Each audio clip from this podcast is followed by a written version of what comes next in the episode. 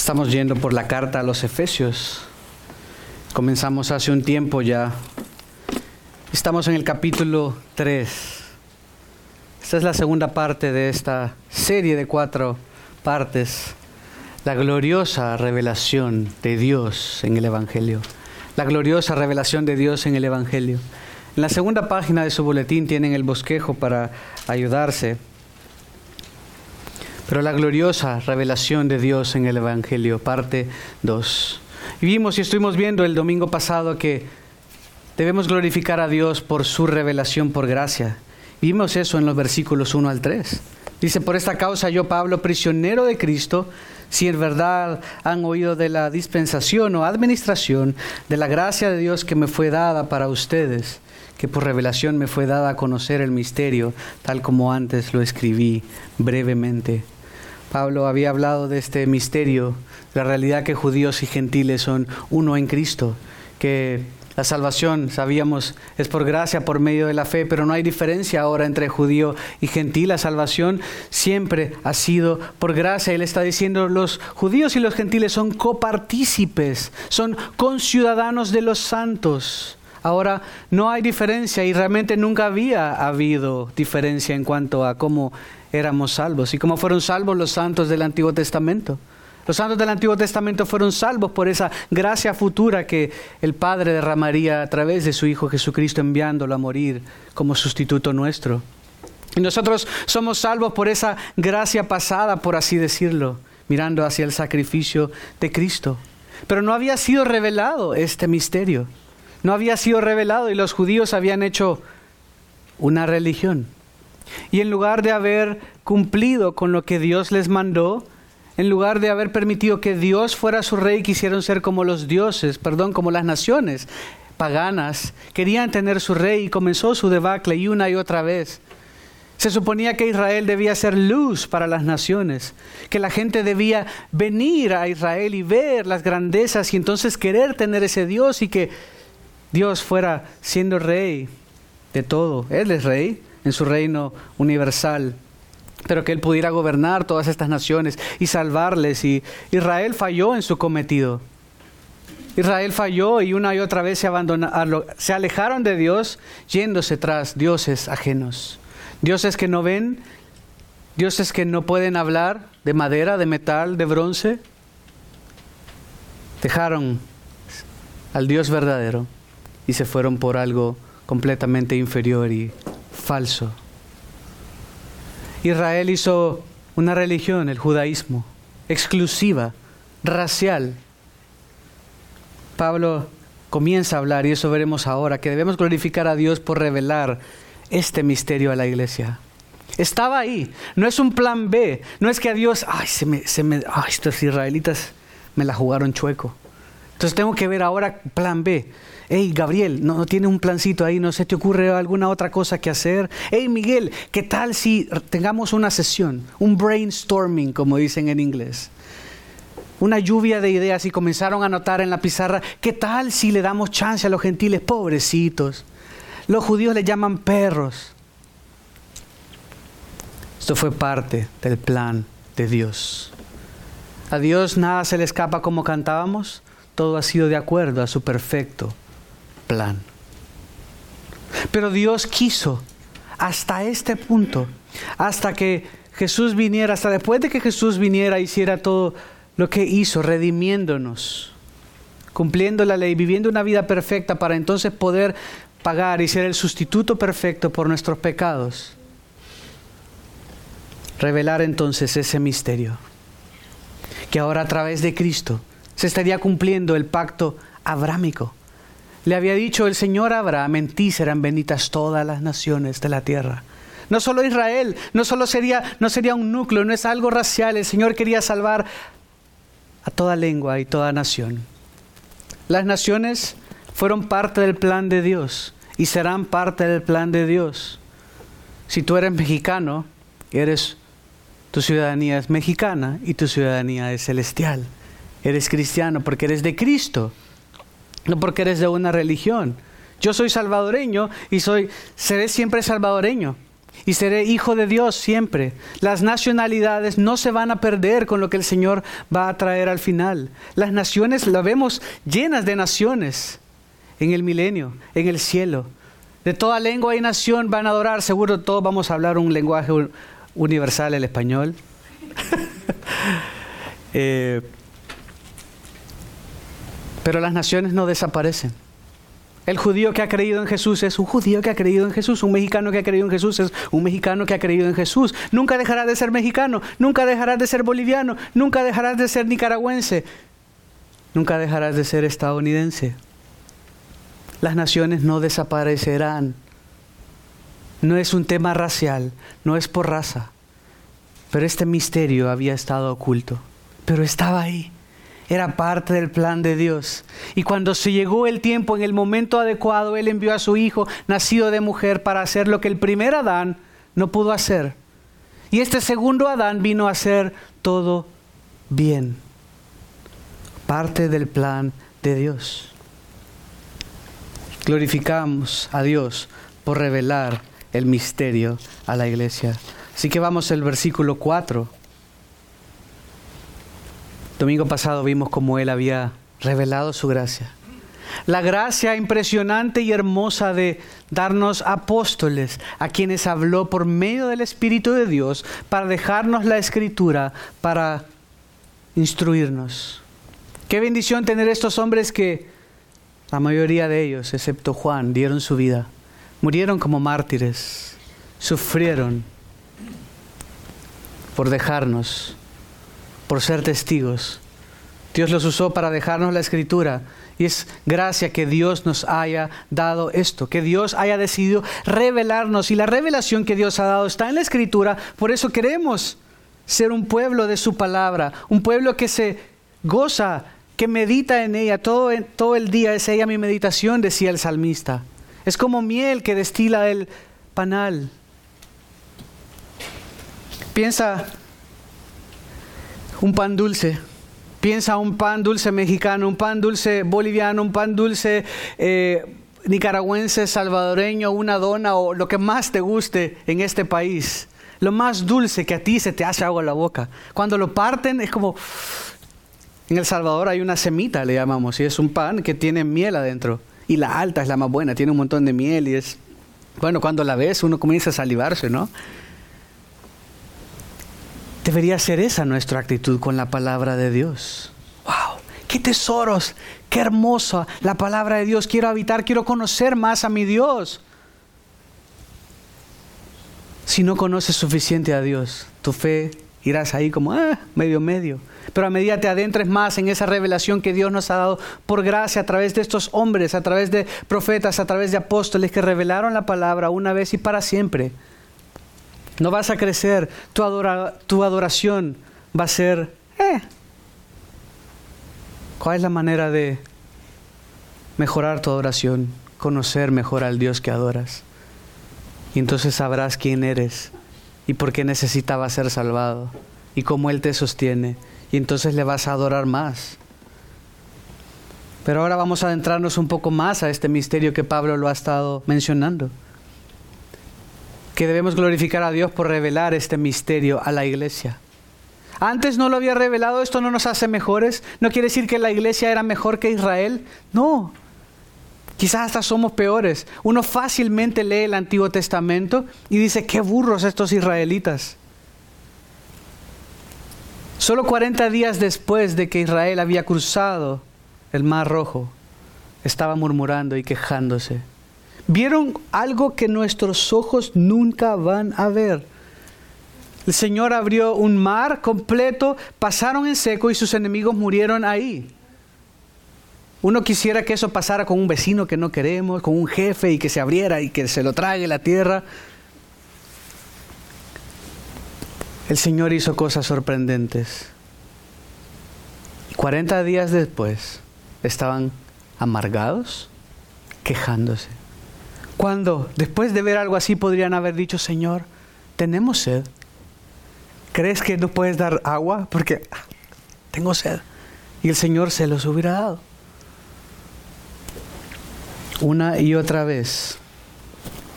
Y nosotros decimos fácilmente, esos israelitas eran lo peor, lo peor, lo peor de lo peor. Esos somos nosotros. Yendo, claro, no tal vez a dioses de madera o metal, pero poniendo nuestro corazón, nuestros recursos, nuestro tiempo en algo completamente inferior que el Señor. No buscamos el reino de Dios y su justicia, sino que nos vamos por otros dioses. No somos mejores que Israel. Dios quiso revelar a la iglesia en este tiempo su misterio que había estado oculto porque le plació. Porque tenía que enviar a su Hijo para hacer lo que nadie hubiera podido hacer, para vivir de una manera perfecta, para morir por nosotros. Así que en el versículo 4 comienza diciendo Pablo, continúa en su pausa, porque recuerden que en el versículo 1, uy, yo no lo he buscado. En el versículo 1 había dicho, por esta causa yo, Pablo, prisionero de Cristo Jesús, por amor de ustedes los gentiles, y luego se desvía.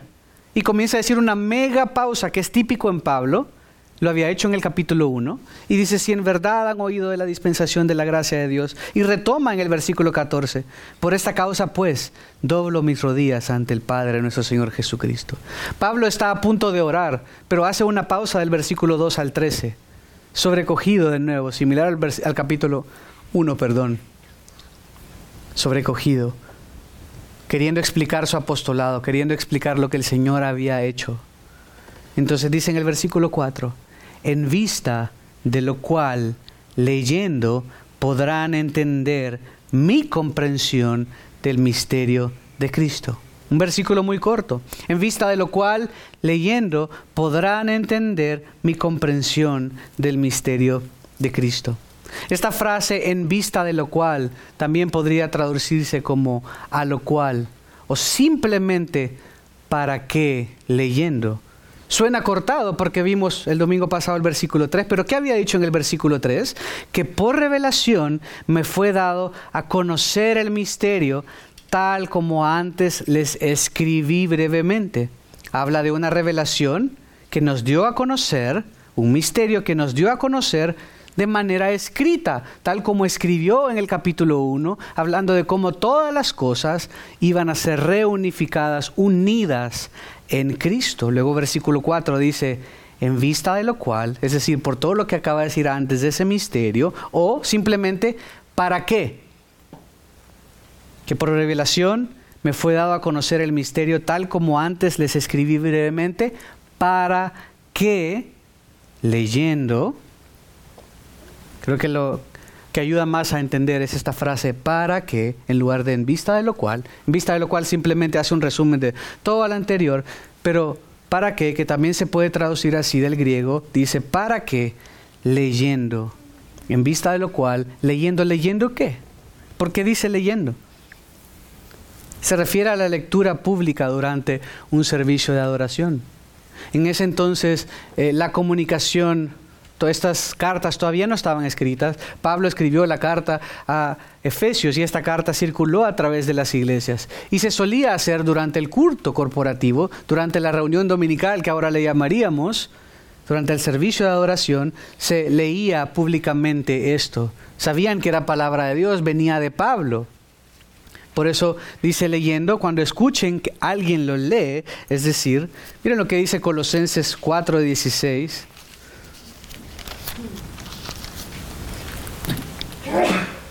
¿Por qué dice leyendo? Porque dice que escribió antes. Él escribió antes, entonces él quiere que entendamos este misterio cuando alguien lo lea públicamente o cuando después con el tiempo se lea cuando estuviese escrito. En Colosenses 4:16 dice, cuando esta carta se haya leído entre ustedes, háganla leer también en la iglesia de los laodicenses. Se leía de manera pública y muchas frases, hay combinaciones de palabras, hay rimas similarmente a como lo haríamos en el español, porque estaba supuesta a ser transferida oralmente. Y estas rimas o combinaciones de palabras que se pierden en la traducción de esta manera estaban supuestas a ayudar a recordar. Cuando se haya leído esta carta, gana también a leer en la iglesia de los laodicenses. En primera de Tesalonicenses, simplemente una página después, bueno, una, porque es el capítulo 5. Primera de Tesalonicenses 5, 27 dice, les encargo solemnemente por el Señor que se lea esta carta a todos los hermanos. La práctica era la lectura pública como parte de la adoración. En Apocalipsis 1.3 también se usa esto. Entonces Pablo está diciendo para qué, él escribió para que leyendo o cuando lean puedan entender qué. Puedan entender qué. Entender se puede traducir como percibir también, que puedan percibir, que sean capaces de entender, que sean aptos de entender o de comprender mi comprensión. Por eso no dice que puedan comprender mi comprensión, porque sería un poco confuso. De hecho, usa dos palabras, dos términos diferentes, similar a como en el castellano tenemos dos términos diferentes. Que puedan entender mi comprensión del misterio de Cristo. Pero ¿por qué era importante esto? Cuando dice mi comprensión tiene que ver mi discernimiento o mi entendimiento. Miren conmigo segunda de Corintios 11.6. ¿Por qué era importante que diga que puedan entender mi comprensión? 11.6.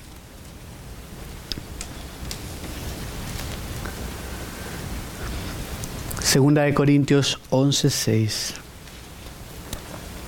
Dice, pero aunque yo este es Pablo de nuevo, pero aunque yo sea torpe en el hablar,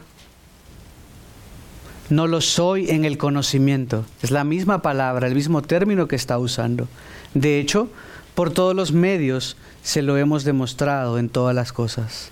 Pablo posiblemente era tartamudo, posiblemente tenía problemas para hablar, pero dice, pero en el conocimiento no, y ustedes lo saben. El Señor le había entrenado, el Señor le había capacitado secularmente y luego después se cree que Pablo, el Señor le habló de manera muy personal y lo capacitó y lo entrenó porque cuando regresó y se presentó a los apóstoles como un apóstol también, que no cumplía naturalmente con las normas de haber sido un apóstol porque no caminó con Jesús. Era una de las pruebas irrefutables de ser un apóstol. Por eso sabemos que un apóstol hoy en día no puede existir. Pero estos apóstoles reconocieron el llamado de Dios hacia Pablo. El Señor le capacitó, el Señor le ayudó a comprender, el Señor le reveló todas estas cartas que vemos en el Nuevo Testamento. La mayor parte de las cartas del Nuevo Testamento fueron escritas por Pablo. No era poca cosa lo que está diciendo, está diciendo que ustedes cuando lean sean capaces de entender mi comprensión del misterio de Cristo. Lo que yo he entendido, lo que yo he aprendido del Señor. Él, ojo que el término que está usando no está jactándose. Pablo no está diciendo, lo que vengan, yo les voy a enseñar, hijos míos. Él reconoce todo el tiempo que era de parte de Dios. De hecho, si me acompañan al libro de Daniel en el Antiguo Testamento, el libro de Daniel en el Antiguo Testamento, es entonces la traducción del, del Antiguo Testamento que se, que se ocupaba por aquellos que hablaban griego, era lo que se conoce como la Septuaginta. La Septuaginta era la traducción griega del hebreo del Antiguo Testamento. Y todos, incluso Pablo, los discípulos y Jesús, citaron de la Septuaginta. Y el mismo término que Pablo usa para mi comprensión, noten, palabra por palabra ha sido inspirada por Dios. Esto es importante. Palabra por palabra está queriéndonos decir algo importante. Pablo no está diciendo, vengan, que yo soy el sabio del oriente, vengan, que yo tengo todas las soluciones de la vida. Él les dice que puedan entender mi comprensión. Y ese término comprensión es el mismo término en el griego que se usa en Daniel, en estos textos que vamos a ver, Daniel 1.4. Y el contexto que se usa, en el que se usa esta palabra, es para interpretar y entender la revelación de Dios mediante sueños y visiones. Es el mismo término. Este término no se usa en la escritura para querer decir una sabiduría humana, sino que se usa para interpretación y entendimiento de la revelación de Dios. Pablo está diciendo, aunque dice comprensión mía, como dice literalmente en el griego, comprensión de mí o comprensión mía, en castellano lo traducimos mi comprensión, no es suya, como yo soy un mecánico. Él está reconociendo que lo que él había comprendido había sido dado por parte de Dios.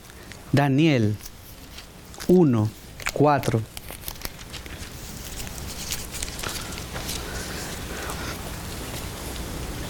Esos jóvenes no debían tener defecto alguno, serían de buen parecer inteligentes en toda rama del saber, dotados de entendimiento y habilidad para discernir. 1.17.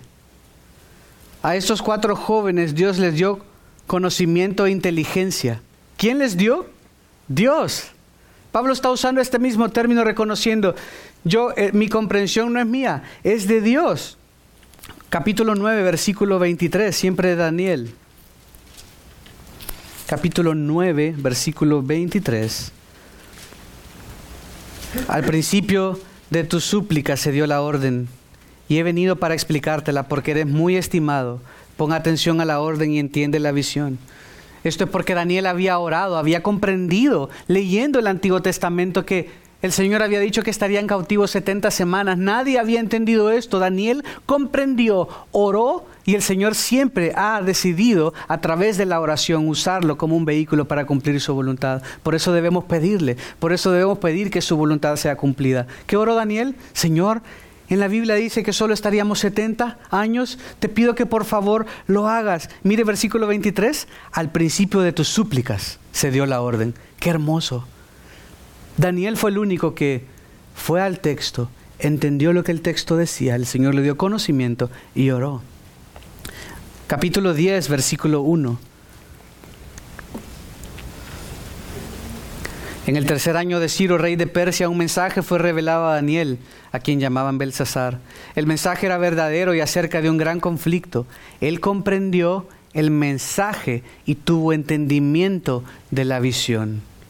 En ninguno de estos casos este conocimiento era propio. No es que Daniel era simplemente un gran cabezotas, es algo que Dios le había dado. Y en el versículo 11, por último, dice, Daniel, hombre muy estimado, entiende las palabras que te voy a decir y ponte en pie, porque ahora he sido enviado a ti. Me dijo cuando él me dijo estas palabras, me puse en pie temblando reconocía que es una sabiduría dada de parte de Dios. Y ese mismo término lo ocupa Pablo para decir que ustedes sean capaces de entender este misterio, esta revelación que fue dada a ustedes, que entiendan mi comprensión. Pero Pablo no lo está diciendo arrogantemente, está diciendo la comprensión que Dios me dio de algo que Él hizo. Y dice mi comprensión del misterio de Cristo. O mi comprensión en el misterio de Cristo. ¿Cuál era esta, este misterio de Cristo? O como también podría traducirse este misterio acerca de Cristo. Como se reveló antes por Pablo de forma escrita, como había dicho en el capítulo 1, como siguió explicando en el capítulo 2, que estábamos muertos y que ahora en Cristo tenemos vida, que ya no somos enemigos, que había una pared de separación, que ahora ya no hay esta pared de separación, todos podemos venir juntos como conciudadanos, judíos y gentiles en esta iglesia había y los judíos se sentían superiores, sentían a los gentiles como, ah, ustedes no, no pueden ser. Pero Pablo les dice, Cristo vino a salvar lo que se había perdido, judío gentil. Romanos, acompáñeme a Romanos 11:25.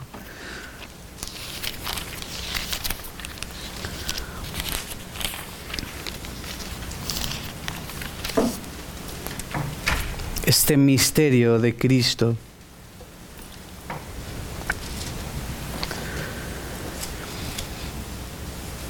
Romanos 11:25. Pablo dice acá a los romanos, porque no quiero, hermanos, que ignoren este misterio. ¿Cuál misterio? Es el mismo misterio que el que habla en Efesios, para que no sean sabios en su propia opinión. Él no estaba siendo sabio en su propia opinión. Él tenía un conocimiento que Dios le había dado y les escribe a los romanos para que no sean sabios y entiendan verdaderamente. ¿Cuál es el misterio? Que a Israel le ha acontecido un endurecimiento parcial hasta que haya entrado la plenitud de los gentiles. Así, todo Israel será salvo, tal como está escrito. El Señor ha, de manera intencional, endurecido a Israel para que podamos nosotros los gentiles. ¿Por qué los entrar? Porque los judíos rechazaron al Señor. Y el Señor había venido a ofrecer ese reino, venir el reino de los cielos, se ha acercado. A los suyos vino, los suyos no le recibieron. Por eso el Señor nos ha dado el derecho, la potestad de ser llamados hijos de Dios. Y el Señor pospuso ese establecimiento del reino para un día cuando venga, Hechos 1.11, de la misma manera que le dieron irse, de esa misma manera Él va a regresar. Él pospuso ese reino que había venido a ofrecerlo, le rechazaron diciendo que Él hacía todo lo que hacía por el poder de Satanás. Él se retira, se dedica solo a sus discípulos y ha pospuesto el establecimiento de ese reino sobre esta tierra. Y ha endurecido a los judíos intencionalmente. Por eso es muy difícil para ellos creer. No creen.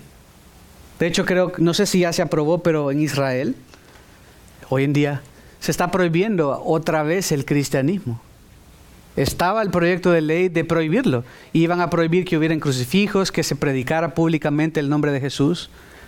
Esa es la idea. Y claro, porque para ellos somos, seguimos siendo paganos, seguimos siendo perros. Para ellos el cristianismo es falso. Para ellos Cristo Jesús no es el Mesías. Y es normal. Porque el Señor les ha endurecido porque el Señor les ha endurecido, pero no les ha desechado para siempre. El Señor va a salvar un remanente de Israel. El Señor va a salvar. El Señor va a traer juicio.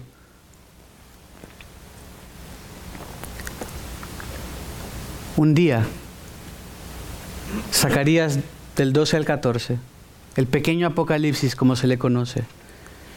Día todas las naciones van a rodear a Israel. Van a clamar al Señor. El Señor va a enviar su espíritu. Va a hacer lo mismo que hizo en ti y en mí. Va a cambiar sus corazones. Y van a ver a Jesús y le van a reconocer como aquel a quien crucificaron. Jesús vendrá. Capítulo 14 de Zacarías. Jesús vendrá y peleará por ellos. Y es Él, si leen el capítulo 14 de Zacarías, versículo 1 y 2, es Él el que trae a las naciones, los presiona, los presiona a Israel para que reconozcan que necesitan ayuda. Dios, Dios. El Señor trae el Espíritu Santo hacia ellos, cambiando sus corazones, quitando esta, esta, este bloqueo, esta ceguera que tienen hoy en día como lo hizo con nosotros. Efesios 2.1 dice Pablo que estamos muertos en delitos y pecados. Y clamarán y el Señor les salvará. Versículo 9, y el Señor será rey sobre toda la tierra. Posará sus pies sobre el monte de los olivos y Él será rey, les salvará, les rescatará. Él no les ha desechado. No quiere decir que ya no sirven ellos, el Señor les tiene en disciplina. De hecho, en la tribulación Él les va a castigar mucho y una buena parte de los judíos van a perecer.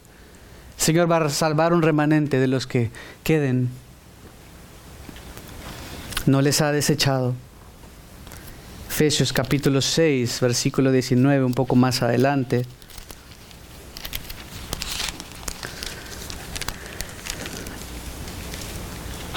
Dice, oren también por mí para que me sea dada palabra al abrir mi boca, a fin de dar a conocer sin temor el misterio del Evangelio, por el cual soy embajador en, cadenas, que al proclamarlo hable sin temor como debo hablar.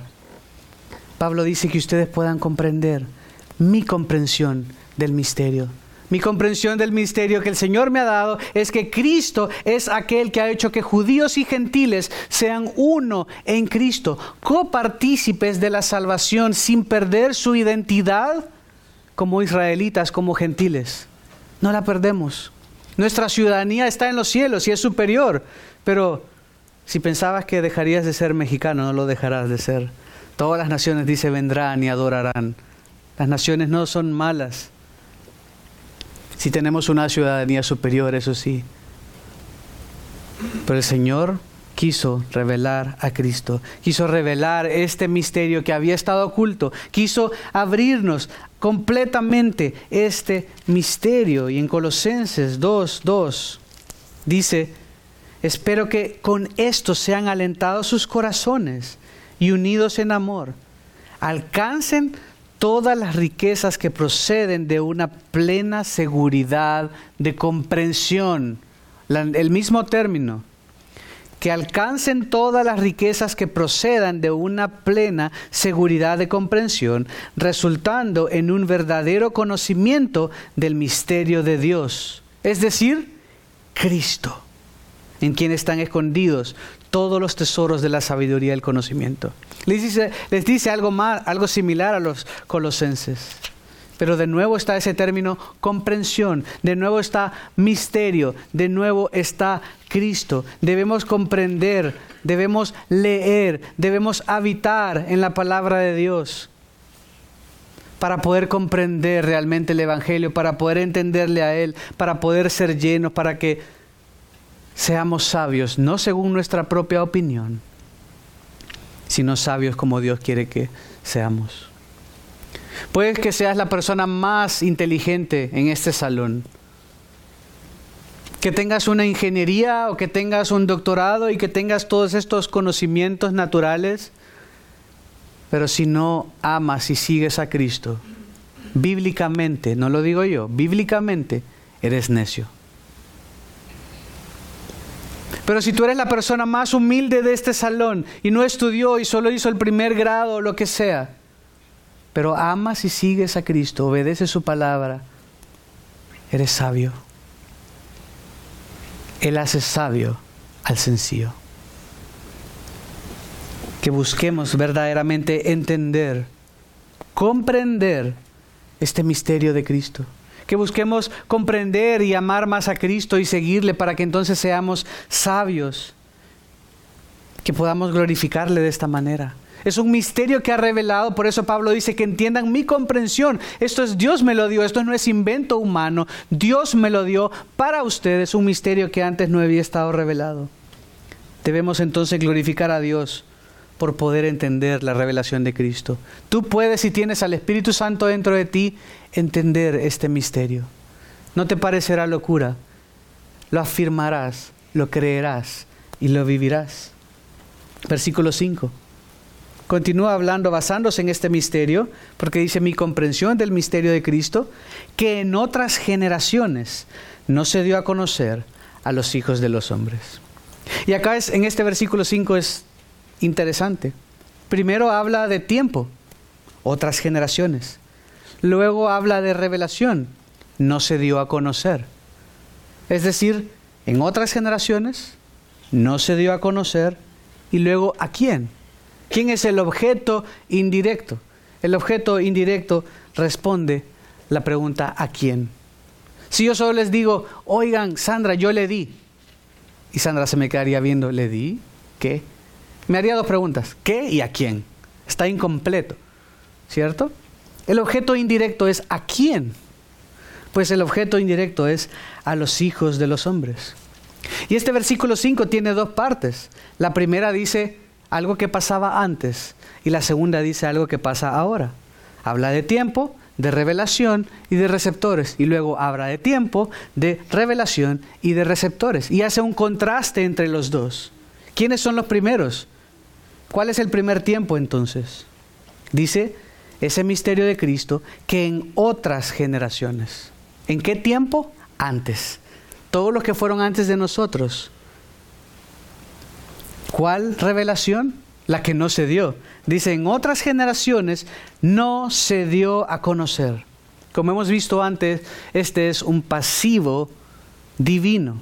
Un pasivo divino implica algo que Dios ha hecho o no ha hecho. Un verbo pasivo, de nuevo para recordar, es un verbo que no es activo, quiere decir que el, que está hablando no hace la acción, si no, el ejemplo que les puse, si yo doy un puntapié a una pelota de fútbol, yo digo yo le pegué a la pelota. Es un verbo activo. Desde la perspectiva de la pelota, a la pelota le pegó Josué. Desde la perspectiva de la pelota, la pelota no estaba haciendo nada y le fue dado un puntapié y salió volando. No se dio a conocer es un verbo pasivo, pero en negativo. Dice, a las generaciones que fueron antes de nosotros, antes de la iglesia, no se les dio a conocer. Está contrastando y va a decir después a quienes sí se les dio a conocer. De nuevo está reforzando el punto que esto no es un plan B. El misterio estaba ahí. Pero a quienes no se los dio a conocer? A los hijos de los hombres. Los hijos de los hombres son estos receptores de un mensaje que nunca llegó. Nunca llegó. Nunca se enteraron. ¿A quién no se les dio a conocer? A los hijos de los hombres. Los hijos de los hombres se refiere a la humanidad. Eso si recuerdan esto, se los leo si quieren en Génesis 11, 5 se usa este término. Dice, pero el Señor descendió, eso es en la torre de Babel, para ver la ciudad y la torre que habían edificado los hijos de los hombres. Era la humanidad en ese entonces. En Joel 1.12 también está este mismo término, refiriéndose a la humanidad. El misterio estaba ahí, pero estaba velado. No fue el plan B. Este plan era de Dios, pero estaba oculto. Dios no lo quiso revelar hasta antes de la iglesia. Por eso era un misterio. Dice que no se dio a conocer a los hijos de los hombres, pero ahora vemos el contraste de nuevo tiempo, revelación, receptores. ¿En qué tiempo? Como ahora. Dice, en otras generaciones el primer tiempo no se había dado a conocer, pero cuando sí se dio a conocer, ahora. ¿El qué? Ha sido revelado. ¿El qué ha sido revelado? El misterio del que estaba hablando en el versículo 4. Ahora ha sido revelado un nuevo pasivo divino porque el actor es Dios. Nosotros no lo desciframos. No es un código como Indiana Jones tratando de descifrar todos los acertijos para llegar a la cueva y sacar el tesoro. No, Dios lo reveló a quién? A sus santos apóstoles y profetas por el Espíritu. Por eso recordábamos el domingo pasado la dicha que tuvimos, que tenemos de haber recibido la revelación de la palabra de Dios a través de estos apóstoles y profetas. Antes no, aunque había referencia a la bendición para ellos. Quiero leerles unos textos. Génesis 12. Es decir, el, misterio estaba ahí. Como prueba de ello, prueba A, no les voy a leer muchas pruebas por el tiempo, pero en Génesis 12.3, en el pacto abrámico, el Señor le dice, en el versículo 2, haré de ti una nación grande y te bendeciré. Engrandeceré tu nombre y serás bendición. Bendeciré a los que te bendigan y al que te maldiga, maldeciré. En ti serán benditas todas las familias de la tierra. Capítulo 22, versículo 18. En tu simiente serán bendecidas todas las naciones de la tierra. Capítulo 26, versículo 4. Multiplicaré tu descendencia como las estrellas del cielo y daré a tu descendencia todas estas tierras. En tu simiente serán bendecidas todas las naciones de la tierra de nuevo. Lo mismo vemos en el 28, 14 en Levítico 19, 34, en Deuteronomio 10, 18 y 19, hablando de cómo Israel tenía que tener cuidado del extranjero. Y habían extranjeros siempre con Israel. El Señor les había mandado que debían tener cuidado de ellos hacerlos parte de ellos, tratarlos bien, cuidarlos. Esto es bíblico. Ese misterio estaba ahí, estaba oculto. Habían pinceladas, habían destellos, habían algunas señales, pero claramente no había sido revelado tal como lo vemos ahora en Jesucristo. ¿Por qué? Porque Dios no lo quiso revelar antes. Dios quiso revelar ese misterio hoy. El que, ¿Cuál misterio de nuevo que los judíos y gentiles estamos unidos en un cuerpo? Que no hay diferencia, no hay separación. Los judíos igual tendrán lo que el Señor les ha prometido de manera físicamente. Pero el Señor habló a través de sus santos apóstoles y profetas. Cuando dice a sus santos, habla de una consagración única. Habla de recibir revelación de parte de Dios. Segunda de Corintios 12.2.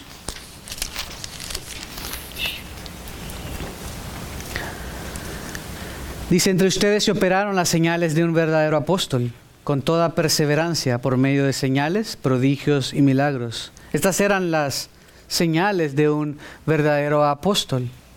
Era para los apóstoles, esta revelación era para los apóstoles, estas señales eran para y por los apóstoles que Dios les había dado toda autoridad para hacer esto.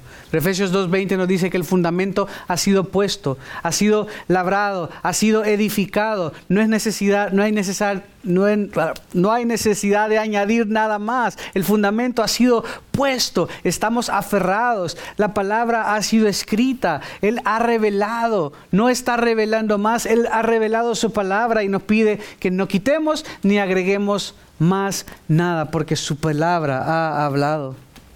Este fundamento ya ha sido puesto. ¿Cuál fue el medio? El texto lo dice.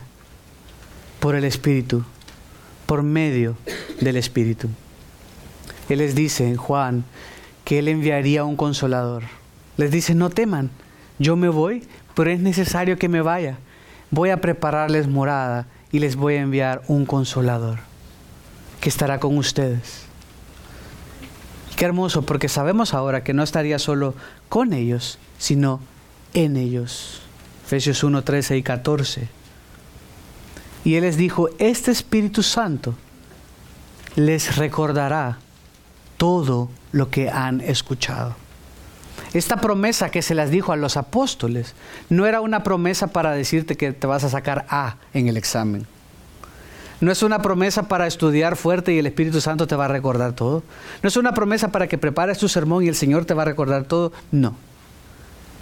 Es una promesa para los apóstoles de que el Espíritu Santo 30, 40, 50 años después de que Jesús habló estas cosas, les recordaría de una manera vívida y clara, de tal manera que cuando estos autores escribieron de parte de Dios, como hemos estado viendo, estaban escribiendo palabra de Dios. No hay manera que tú podrías acordarte de una conversación completa de hace 30, 40, 50 años. Pero estos hombres hablaron de parte de Dios, hablaron la palabra y sabía la iglesia que estaban hablando de parte de Dios. Por lo tanto, debemos glorificar a Dios por ser receptores de su revelación hoy. Nosotros se nos ha entregado este misterio ahora podemos entender, no somos mejores que los judíos, o no somos mejores que alguien que no cree.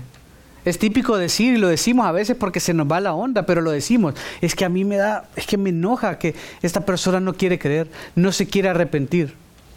Lo decimos así, pero así era yo, así eras tú.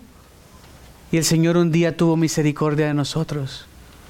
Debemos rechazar esas palabras que salen de nuestra boca y pedir al Señor misericordia y pedir que le conceda un verdadero arrepentimiento.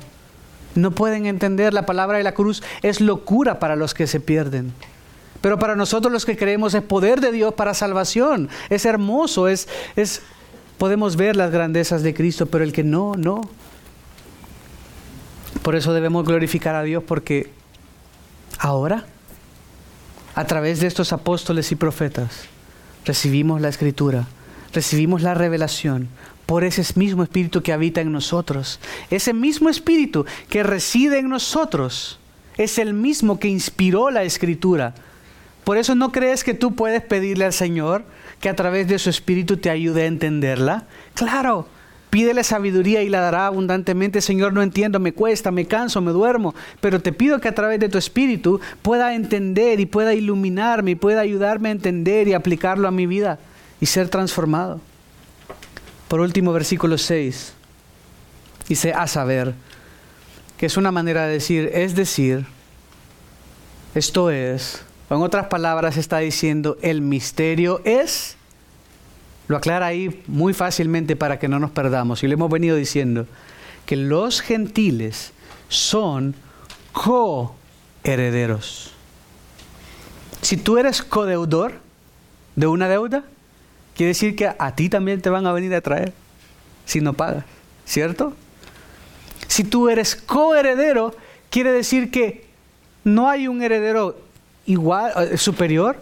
El coheredero tiene los mismos derechos, los mismos beneficios. Y de hecho acá usa tres términos. Coherederos, miembros del mismo cuerpo y participando igualmente o copartícipes. Y aquí hay algo que en el castellano se pierde, porque hay, hay un prefijo. ¿Qué es un prefijo? La palabra pre en sí mismo es un prefijo. Prefijo, porque está fijado con anticipación. Prefijo. Hay un prefijo en el griego que esos tres términos lo tiene, que en el castellano se pierde. Quizás, pensando cómo explicarlo, lo más fácil sería usar el co. Co, herederos. En el 3 es fácil porque copartícipes, pero con el cuerpo no hay una, pero digamos comiembros. Coherederos, comiembros y copartícipes. Pablo está usando un término que describe posesión con alguien más. Es un énfasis, no es, cualquier, no es poca cosa, este, este prefijo tiene que ver con un énfasis en un don inmerecido. Se usaba para describir algo que tú no tienes y que alguien te dio. No es un mérito, es decir, no es porque ah, tú la ganaste, entonces toma tu medalla. Eso es mérito. Pero esta este prefijo que Pablo usa acá indica cero mérito. Implica que es por gracia. Implica que te lo dio Dios. Eres coheredero con los judíos. Eres miembro del cuerpo, o como quieran decir, pero solo para ilustrar. Eres miembro del mismo cuerpo. Esto indica que eres miembro de un grupo y con una revelación coordinada con otros miembros del grupo. No solo eres parte, es como, ay, qué bueno. Si eres parte de un club social, de esos clubes que de repente hay o asociaciones, ay, listo, ya soy miembro de este grupo. Pero aunque dicen que hay una responsabilidad mutua, esto no es lo mismo. Del cuerpo sí, del cuerpo físico. Porque si tú eres, una mano, la boca te necesita para comer. De repente hay algunos más salvajes que van a comer así, ¿no? Pero necesitas tus manos para comer, necesitas tus pies para caminar, necesitas tu cerebro para pensar, necesitas tus oídos para escuchar. ¡Alto! Esta es la idea cuando dicen miembros del mismo cuerpo. Eres parte, pero es más intenso que eso porque es una interrelación necesaria para que todo funcione bien. Efesios 2.16 habló de esto. Pero también eres copartícipes. Quiere decir que compartes la misma posesión o relación.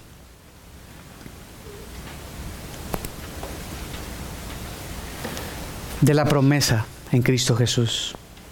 Los gentiles, o sea, tú y yo, somos coherederos, somos miembros del cuerpo, somos copartícipes o participando igualmente es lo que quiere decir, lo que traduce, de la promesa en Cristo Jesús. ¿Qué es esa promesa en Cristo Jesús? Bueno, se puede explicar de dos maneras. La promesa del Espíritu Santo, que tomaría residencia ese nuevo pacto que el Señor había prometido que el Espíritu Santo vendría y nos daría un corazón de carne porque teníamos una de piedra. Era necesario que el Señor viniera e hiciera esto para comenzar el nuevo pacto. Ese nuevo pacto que todavía no ha comenzado en cierto sentido para los judíos por el endurecimiento, endurecimiento que vimos. Pero también la promesa de Dios a Abraham. Romanos 4, se los leo. Romanos 4, 13.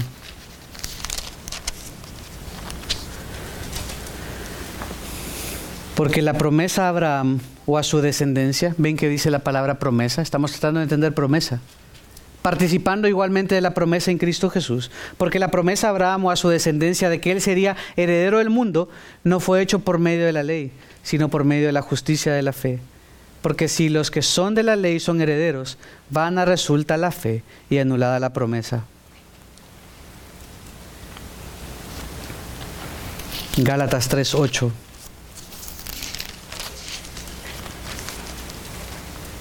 Por tanto, sepan que los que son de fe, esos son hijos de Abraham. La escritura, previendo que Dios justificaría a los gentiles por la fe, anunció de antemano las buenas nuevas a Abraham, diciendo, en ti serán benditas todas las naciones de la tierra. Termino leyendo algo, Romanos 11.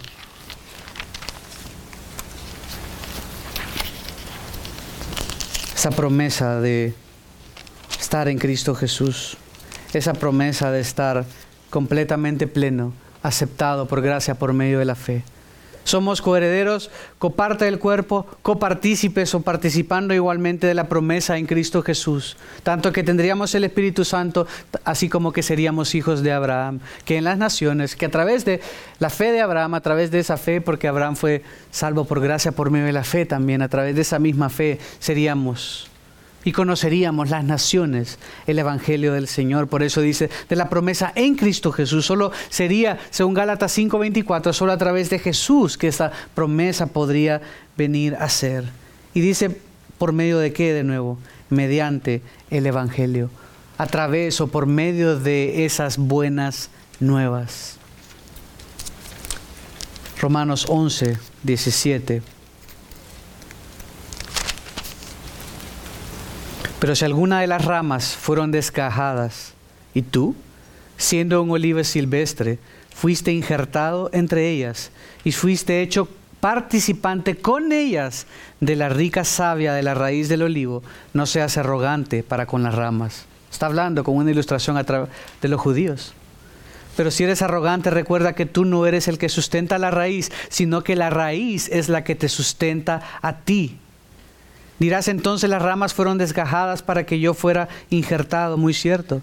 Fueron desgajadas por su incredulidad. Pero tú por la fe te mantienes firme. No seas altanero, sino teme, porque si Dios no perdonó las ramas naturales, tampoco a ti te perdonará. A través de Cristo Jesús vino esta misericordia para nosotros.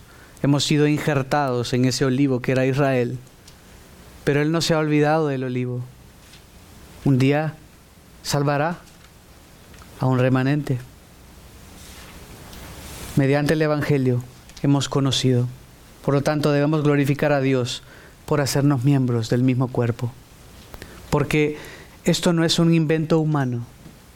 Si estamos acá es porque Dios envió a su Hijo y decidió revelar un misterio que en Cristo nosotros habríamos de ser salvos. La clave no es serse más judío o regresar al judaísmo.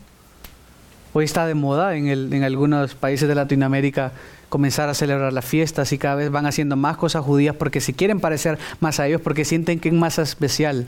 Un judío salvo es un judío salvo. Es exactamente igual que un mexicano que celebra 5 de mayo o la independencia o que le gustan los tacos. Es, es lo mismo. Seguro muchos quieren ser mexicanos para comer más tacos. Pero no hay manera que nosotros queramos o tengamos que ser más judíos o parecernos más a ellos para ser más aceptos. Jesús pagó para que nosotros no tengamos que pagar. En Él somos copartícipes, coparte del cuerpo, coherederos. No hay nada más que agregar. Confiemos y adoremos a Dios con esto en mente. Oremos. Padre, gracias por lo que nos has dado a través de Jesús. Gracias por revelar en el Evangelio un misterio que había estado oculto. Gracias por revelar claramente, Señor, algo que para el que no cree es locura, pero para nosotros lo que creemos es de ánimo. No creemos porque hace sentido, creemos porque el Espíritu de Dios habita en nosotros y nos ayuda a creer y aplicar esta verdad. Ayúdanos a glorificarte siempre con nuestras vidas, en todo lo que hagamos, y adorarte, Señor, porque tú has explicado esto. Esto no es una religión, esto no es una iglesia, esto no es una edificación, Si hacemos lo que hacemos y adoramos a quien adoramos es porque tú eres verdadero y real y te revelaste a través de Jesús para que en Él, a través de Él, seamos salvos. Gracias por esa salvación. En el nombre de Cristo Jesús oramos. Amén.